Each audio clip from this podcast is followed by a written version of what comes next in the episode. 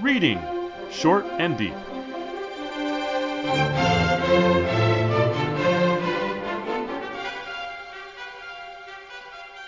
Hi, I'm Jesse, And I'm Eric. and today we're reading Short and Deep The Bowmen by Arthur Machen, first published in September, uh, the September 19, oh, September 29th, 1914, London Evening News. That's a newspaper. Um, subsequently published in a book in 1915 uh, with an important introduction. Um, and uh, this is a very interesting story, but I think we should just read right into it, uh, read the story, and then uh, talk about why it's important. Sounds good to me. Will you read it for us? Sure, here we go. It was during the retreat of the 80,000, and the authority of the censorship is sufficient excuse for not, not being more explicit. But it was on the most awful day of that awful time, on that day when the ruin and disaster came so near that the shadow fell over London far away, and without any certain news, the hearts of men failed within them and grew faint, as if the agony of the army in the battlefield had centered in their souls. On this dreadful day, when the 300,000 men in arms, with all the artillery, swelled like a flood against the light, a little English company, there was one point above all other points in our battle line that was for a time in awful danger, not merely of defeat, but of utter annihilation. With the permission of the censorship and of the military expert, this corner may perhaps be described as a salient, and if this angle were crushed and broken, then the English force as a whole would be shattered. The Allied left would be turned, and Sedan would inevitably follow. All the morning the German guns had thundered and shrieked against this corner and against the thousand or so men who held it. The men joked at the shells and found funny names for them, and had bets about them, and greeted them with scraps of music hall songs. But the shells came on and burst and tore good English limb from limb, and tore brother from brother, and as the heat of the day increased, so did the fury of that terrific cannonade. There was no help, it seemed. The English artillery was good, but there was not nearly enough of it.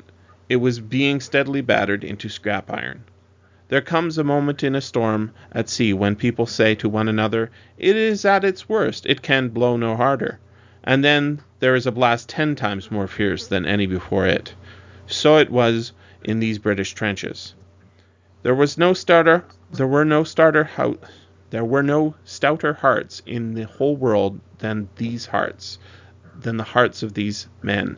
But even they were appalled as this seven times heated hell of the German cannonade fell upon them and overwhelmed them and destroyed them. At, and at this moment they saw from the trenches that a tremendous host was moving against their lines. Five hundred of the thousand remained, and as far as they could see, the German infantry was pressing on against them, column upon column, a grey world of men, ten thousand of them, as if as it appeared afterwards. There was no hope at all. They shook hands, some of them. One man, improvi- one man improvised a new version of the battle song Goodbye, Goodbye to Tipperary, ending with it, and we shan't get there. And they all went on firing steadily. The officer pointed out that such an opportunity for high class, high class fancy shooting might never occur again. The Tipperary humorist asked, What price Sidney Street? And the few machine guns did their best but everybody knew it was of no use. The dead gray bodies lay in the companies and battalions, as others came on and on and on, and they swarmed and stirred and advanced from beyond and beyond. World without end, amen, said one of the British soldiers with some irrelevant, irrelevance as he took aim and fired, and then he remembered, he says, he cannot think why or wherefore, a queer vegetarian restaurant in London where he had once or twice eaten eccentric dish- dishes of cutlets made out of lentils and nuts that pretended to be steak. On all the plates in this restaurant there was printed a figure of St. George in blue, and the motto, Adsit Anglis Sanctus Georgius, May St. George be present and help to the English. This soldier happened to know Latin and other useless things, and now as he fired at his man in the gray advancing mass 300 yards away, he uttered the pious vegetarian motto. He went on firing to the end, and at last Bill on his right had to clout him cheerfully over the head to make him stop, pointing out as he did so that the king's ammunition cost money and was not lightly to be wasted in drilling funny patterns into dead Germans. For as the Latin scholar uttered his invocation, he felt something between a shudder and an electric shock pass through his body. The roar of the battle died down in his ears to a gentle murmur. Instead of it, he says, he heard a great voice and a shout louder than a thunder peal, crying, Array, array, array! His heart grew hot as burning coal. It grew cold as ice within him, as it seemed to him that the tumult of the voices answered to his summons. He heard or seemed to hear thousands shouting, Saint George! Saint George! Ha, Messire, ha! Sweet Saint, grant us deliverance! Saint George for merry England! Haro, haro! Monseigneur, Saint George, succor us! Ha! Saint George, Saint George, ha! A long bow and a strong bow! Heaven knight, uh, heaven's knight aid us! And as the soldier heard these voices, he saw before him beyond the trench a long line of shapes with a shining about them. They were like men who drew the bow, and with another shout their cloud of arrows flew and tingling through the host tingling through the air towards the German hosts. The other men in the trenches in the trench were firing all the while. They had no hope, but they aimed just as they had been they had no hope, but they aimed just as if they had been shooting at Bisley. Suddenly, one of them lifted up his voice in the plainest English. God help us! he bellowed to the man next to him. But we're blooming marvels. Look at those gray gentlemen. Look at them. Do you see 'em? They're not going down in dozens or in hundreds. It's thousands, it is. Look, look, there's a regiment gone while I'm talking to ye. Shut it, the other soldier bellowed, t- taking aim. What are you gassing about? But he gulped with astonishment even as he spoke, for indeed the gray men were falling by the thousands. The English could hear the guttural scream of German officers, the crackle of their revolvers as they shot. The reluctant and still line after line crashed and to the earth. All the while the Latin bred soldier heard the cry, Haro, haro, Monseigneur, dear saint! Quick to our aid! Saint George help us! High Chevalier, defend us! The singing arrows fled so swift and thick that they darkened the air. The heath, heathen the heathen horde melted before, from before them. More machine guns! Bill yelled of Tom to Tom. Don't hear them, Tom yelled back. But thank God anyway, they've got it in the neck. In fact, there were 10,000 dead German soldiers left before that salient of many of the English army, and consequently there was no Sedan. In Germany, a country ruled by scientific principles, the great General Staff decided that the contemptible English must have employed shells containing an unknown gas of a poisonous nature, as no wounds were discernible on the bodies of the dead German soldiers. But the man who knew what nuts tasted like when they called themselves steak knew also that St. George had brought his Agincourt bowmen to help the English.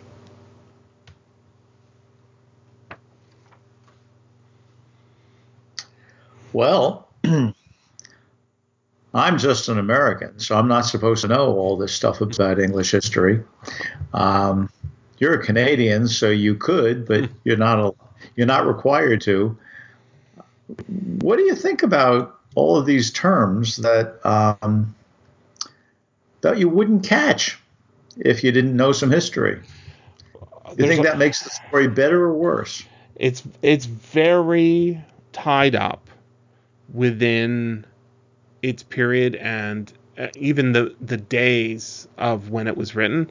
This is not a story for the ages. This is a story for a particular part of the ages, a very particular part. So it does call upon uh, incidents in British history made famous by Shakespeare, amongst others. Um, and this is a critical time in World War One, the first real battle of the war, and uh, this story took on a life of its own. So it's it's very much tied up in all of that, and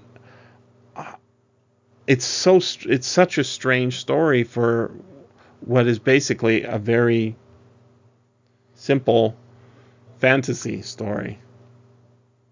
So uh, it's I think it's impossible to understand without to understand any of it really without knowing the history behind it, at least some of it. The uh, the story seems to me has uh, a number of things going for it. I, I, I rather enjoyed it. I'm glad that you recommended my reading it. Some aspects of the history of England, I think uh, most literate uh, readers of British literature would automatically get. They would have some sense that St. George is the patron saint of England. They probably remember that Henry V by Shakespeare has a famous speech, the St. Crispin's Day speech, mm-hmm. um, uh, which leads to the unlikely uh, success, the triumph of the English longbowmen at the Battle of Agincourt. Um, my guess is that even Englishmen these days um, would be unlikely to know what Bisley refers to, right? Um, or uh, Sidney Street what price Sidney Street. They mm-hmm. might know about Sedan. Um, that's a very famous battle in which Napoleon III was captured by the Germans in the Franco Prussian War. So, when at the beginning of the story it says um, that there might be, we feared there would be another Sedan with a capital S. Um, many English folks, at least those who studied English history um, or European history, might have some sense of it. So when it says later in the story it wasn't going to be another Sedan after all, um, we realize that it is St. George and the patronage of a noble figure, a holy figure, that has kept the English from the same fate at the hands of the Germans that the French fell to. So, in some sense, there's a a suggestion here that that we English are better than the French, and indeed we were before in Agincourt in 1415 when the good English bowmen helped us conquer the French. The Germans could conquer the French too, but we were able to resist the Germans thanks to St. George coming in with these astral, spectral Bowman. So there's a lot of international politics, and but other things you wouldn't get at all um, unless you were moved to look them up, as as I was, and as I presume you were. Mm-hmm. But the other thing that I think the story has going for it is uh, even if you miss some pieces, you know, I mean, remember when you were young and you were reading a story that was kind of exciting the author used a word you didn't quite know, mm-hmm. but you sort of figured you knew what he was getting at because in context you knew. So if you don't know what sedan is and says, well, we feared it would be another sedan, well, you know, it's a capital S. It mm-hmm. doesn't mean a four door car. You know, it means something and I don't know what it is. So, and I'm not going to stop and look it up now because I'm 12 years old and I'm caught up in this. Um, and I think a lot of the stuff here that we wouldn't quite get um, enriches the story. I don't think that without understanding the the history of the Franco-Prussian War and the Battle of Sedan and understanding uh, Henry V and so on, I don't think if you don't understand those things, you're likely to see that this is a a war story, a story that comes out in 1914, and it places the English as superior to the French in their ability to resist the Germans. There's, there's a lot of international rivalry going on in the story, and I don't think you would get it if you didn't have those details. But maybe you don't need to get it. That just talks about the local moment, not the more universal moment. I think the more universal moment comes to mind because the writing is damn good. Um, take a look, for example, um, at the second paragraph. Um, it's really only, I think, two sentences long. But mm-hmm. what sentences? On this dreadful day, then, when 300,000 men, in arms with all their artillery, swelled like a flood against the little English company. I'm going to just stop there. I'm still in the beginning of the sentence. You notice the rhyme, the internal Mm-hmm. rhyme. On this dreadful day, the da da, the alliteration, then when Mhm. 300,000 men, oh my gosh, then when 300,000 men in arms with their artillery, there's more assonance, swelled like a flood against the little English company, artillery, company. There's rhyme going on in here. There's assonance, alliteration. The, the sentence is rhythmic as it proceeds. And it's also reminding us of things as if we go slowly enough, that might be implicit. I mean, the swelling flood of the Little English Channel, mm-hmm. but no, no, we're on the other side of the channel, right? Other side. Oh, yes. There was one point above all other points in our battle line. Oh, now think of that geometrically, right? Uh, one point above other points in our battle line. A line is just an infinite, just an infinite number of points. One point above all other points in our battle line. That was for a time, line and time giving us a slant rhyme, in awful danger. And I think the word awful is well chosen. We know what's going to come later. We're going to have uh, the ghost of a saint come down, right? So awe is really in awful here, right? Not merely of defeat, but of utter annihilation. So now let me go back and read that first sentence again and listen to the, the balance and so on. On this dreadful day, then when 300,000 men in arms with all their artillery swelled like a flood against the little English company, there was one point above all other points in our battle line that was for a time in awful danger, not merely of defeat, but of utter annihilation. Now, by having that word annihilation not rhyme with danger, that sentence doesn't just tie itself up like the end of a stanza. In fact, it brings us right into the second sentence of this paragraph, and the second sentence is of equal size and weight. With the permission of the censorship and of the military expert, this corner may, perhaps, be described as a salient.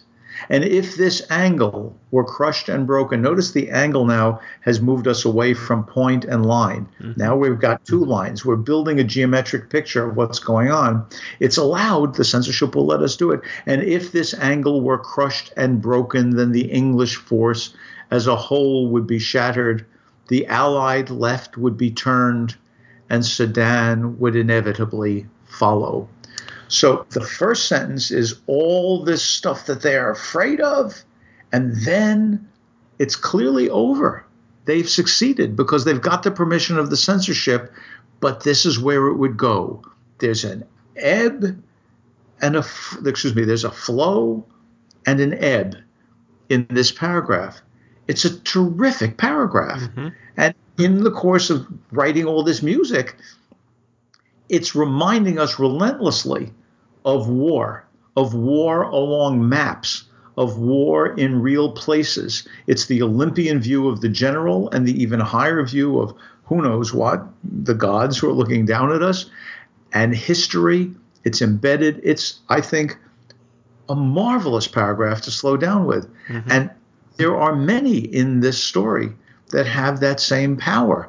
Um, let me find just one other. Before you move and, on, I just want to point out there's some great stuff in that second one that you, you haven't magnified on, and I, I want to do that. The the word angle is beside just being ge- geometric is also Anglo Anglo-Saxon, right? Uh-huh. And that is against the the French uh, as opposed to the French, who are the allied left, the allied remaining, right? So this is yes. this is it is poetry in in prose form. Yes. Well, indeed, it's not the lines aren't broken in funny ways, but yes, I, I agree. I agree. There comes a moment in a storm at sea when people say to one another, It is at its worst. It can blow no harder. You notice again the rhyme between another and harder. He keeps doing this. Mm-hmm. And then there is a blast 10 times more fierce than any before it. so it was in these English, in these British trenches. So this is a trenchant comment. Right? These are people who are being assaulted by something that goes beyond their capacity to imagine. Um, the language makes us understand that if we will read it slowly enough and aloud to actually say what they're saying. So, in fact, we get other things of what they're saying. Uh, goodbye, goodbye to Tipperary, ending with we shan't get there. Now, I imagine in 1914, everybody knew that song, uh, It's a Long Way to Tipperary, which turned out to be maybe the single most popular music hall song uh, in the English speaking world for the English speaking allies in World War I, or what was then called the Great War. It turns out that that song, It's a Long, Long Way to Tipperary, a long way from home, etc., um, that song isn't a war song. It was written in 1911, and it's it's the voice of an Irishman who is in London. And he realizes that while he's trying to make his way in London, the girl he really loves back in Ireland, in Tipperary, may just not be able to keep waiting. So he'd better get back there. So it, is a it's a song of nostalgia and love. It's not a war song, but the idea of going home, and in this case, the the British were willing to have the English and the Irish together think of the same home. That's amazing. This is because you know their rivalries are put aside because of the the uh, in, the danger of of the war. Um, in, this instance, instead of saying I'm going to go home, uh, we'll win and then we'll go home. Things are so bad that they say we shan't get there, not and I will soon be there. Um, what had started out as romance had morphed into patriotism. And at the moment before St. George comes, um, it looks like it's a failure, that neither, neither patriotism nor romance will succeed. But then something does. Then something does. So there's terrific writing, and it's writing that works perfectly well with those historic details, some of which we would know and some of which we wouldn't. Um, there's a little bit of satire in there. Mm-hmm. The fellow who actually makes the invocation that arouses St. George, adsit angla sanctus Georgius. Um, it says he happened to know Latin and other useless things.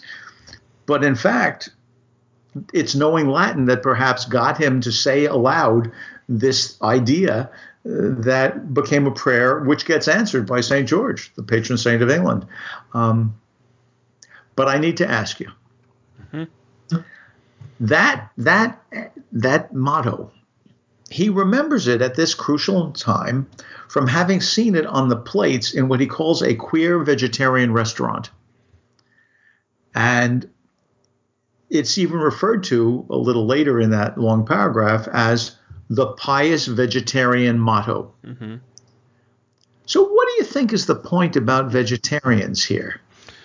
it's a pretty funny uh, uh, juxtaposition with all the slaughter that's happening.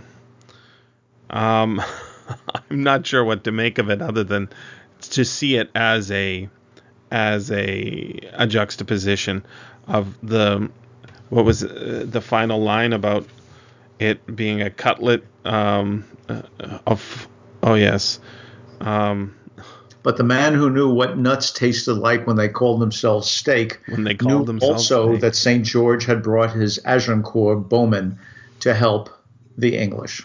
Right. A fake steak. Yeah.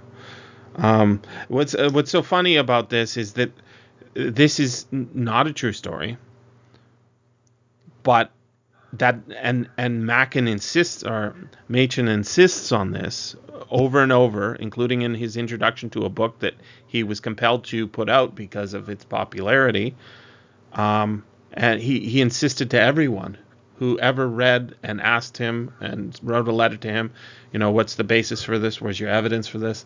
He insisted that it was absolutely not a true story and that there was no evidence for it um, other than his own imagination and what he thought while he was uh, composing it in his mind, and it took off as a true rumor that was on, out of his control.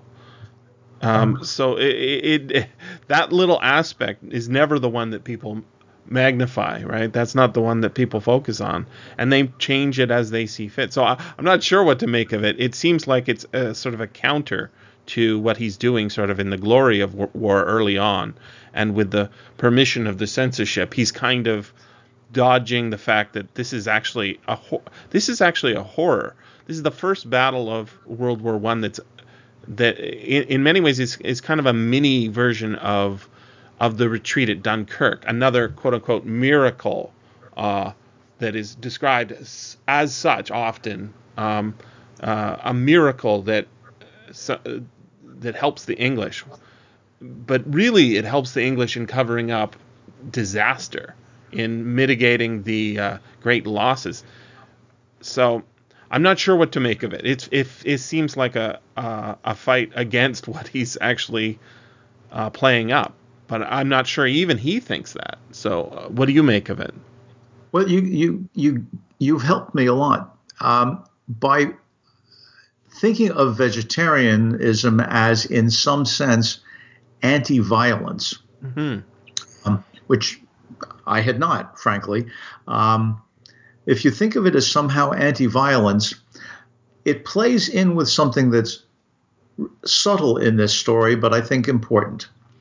Um, you'll remember that gas warfare was uh, the, the, chemical gases, that gas attacks were horrendous in World War One.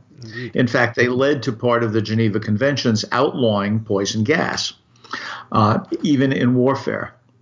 Now, we're told in the last, the beginning of the last column of the story, as it's printed, we have the the fellow who yells, "God help us!" Right? But we're blooming marvels. Where God help us, right? And that's God. He's referring to God. This guy is is that Latin scholar. Shut it! The other soldier bellowed, taking aim. What are you gassing about? Mm-hmm. So instead of saying, What are you talking about or jawing about or shouting about? He says, What are you gassing about? Which maybe was a common slang for talking, but I, I've not encountered it before. But, you know, I wasn't alive in 1914. But then in the last paragraph, mm-hmm. In fact, there were 10,000 dead German soldiers left before that salient of the English army, and consequently, there was no Sedan. Okay? In Germany, a country ruled by scientific principles, the great general staff decided that the contemptible English must have employed shells containing an unknown gas of a poisonous nature, as no wounds were discernible on the bodies of the dead German soldiers. In other words, from the standpoint of the Germans who are scientific, these people must have been gassed because the alternative is that a miracle happened. Mm-hmm. And these gray hordes were felled simply by having the spirit taken out of them. It is at that point when we see a juxtaposition between the scientific viewpoint and the religious viewpoint that we get the very last line which you've just read, we've just looked at before. But the man who knew what nuts tasted like when they called themselves steak knew also that St. George had brought his Agincourt bowmen to help the English. In other words, the man who knew what that motto meant, the man who ate in the vegetarian restaurant, the man who would prefer to avoid violence, but knows that in order to remain England, violence must be done. The enemy must be defeated. And so we have the vegetarian, not vegetarian pacifist, but vegetarian patriot spiritualist. And that's what happens when nuts act like steak. You know, there are a lot of different kinds of foods that a vegetarian can eat, but only one of them is a slang word for manliness. Right? This isn't broccoli. This isn't fruits. Right? This this isn't mashed potatoes. This isn't tubers. This isn't right seeds, which one might think of as female. This is nuts. Mm-hmm. And someone who can understand that nuts can also be steak can understand that God is fighting on our side. In fact, he always has because we're English mm-hmm. and we've had St. George. Mac uh, Machen didn't think much of this story. He he was rather annoyed by the attention that it was given. It, it, the writing's good, but it, it's it's so uh, of its moment and so light in a certain sense. Um, but there there is something about it magical, absolutely, and I can see, I I, I understand in a way why this story and and all the things that he does with it that aren't the things that people take off with are ignored in the retellings, right? It, it becomes not the St. George and Machen's explanation for why it's not St. George in subsequent retellings that it becomes angels is because, you know, oh, saints are for Catholics, and we're not Catholic, right? Um, yeah, St. George is sort of out of favor right now, but angels are in. And um, eh, but there's uh, the, the other thing is is this anticipation of the the death without wounds by by gas is an anticipation.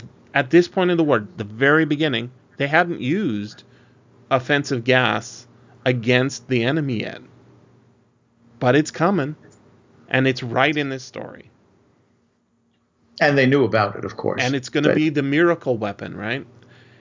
Yep. The, the the thing is, is no matter how you slice it, whether it was his intention or not, it's propaganda, and it's effective.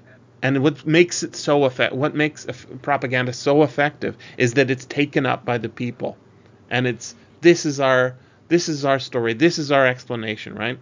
The the the loss that people, I mean this this story of the Battle of the Mons is sort of um, forgotten in the later horrors of World War One. This is a very minor skirmish in a certain sense compared to the later horrors, but it fits in the same role as in World War II in the evacuation at Dunkirk. It's a loss turned into a victory, a loss uh, saved by a miracle, right? It, it, whether it's a secular miracle of all good English people coming together and and saving our boys, or not, it's still a miracle. And that miracle is played up. And I, am uh, like I worry about this this kind of stuff because it seems unstoppable, even when the author can't control the narrative of the story and where it goes and how it's reproduced. And he, he talks about all the all the sermons that were given that used this uh, story as a basis for you know further faith as opposed to you know stopping stopping the violence before it gets as bad as it's going to get. Uh, so we can see it sort of out of context just as a beautiful piece of poetry um, in prose form, uh, but I think in its context of being this uncontrolled magical spell that uh, turned into um, a piece of writing like I mean, it's not as big as the what the Communist Manifesto did, but that book had a lot of, uh, you know, the writings of Karl Marx had a lot of influence on the world, and not all of it for the good.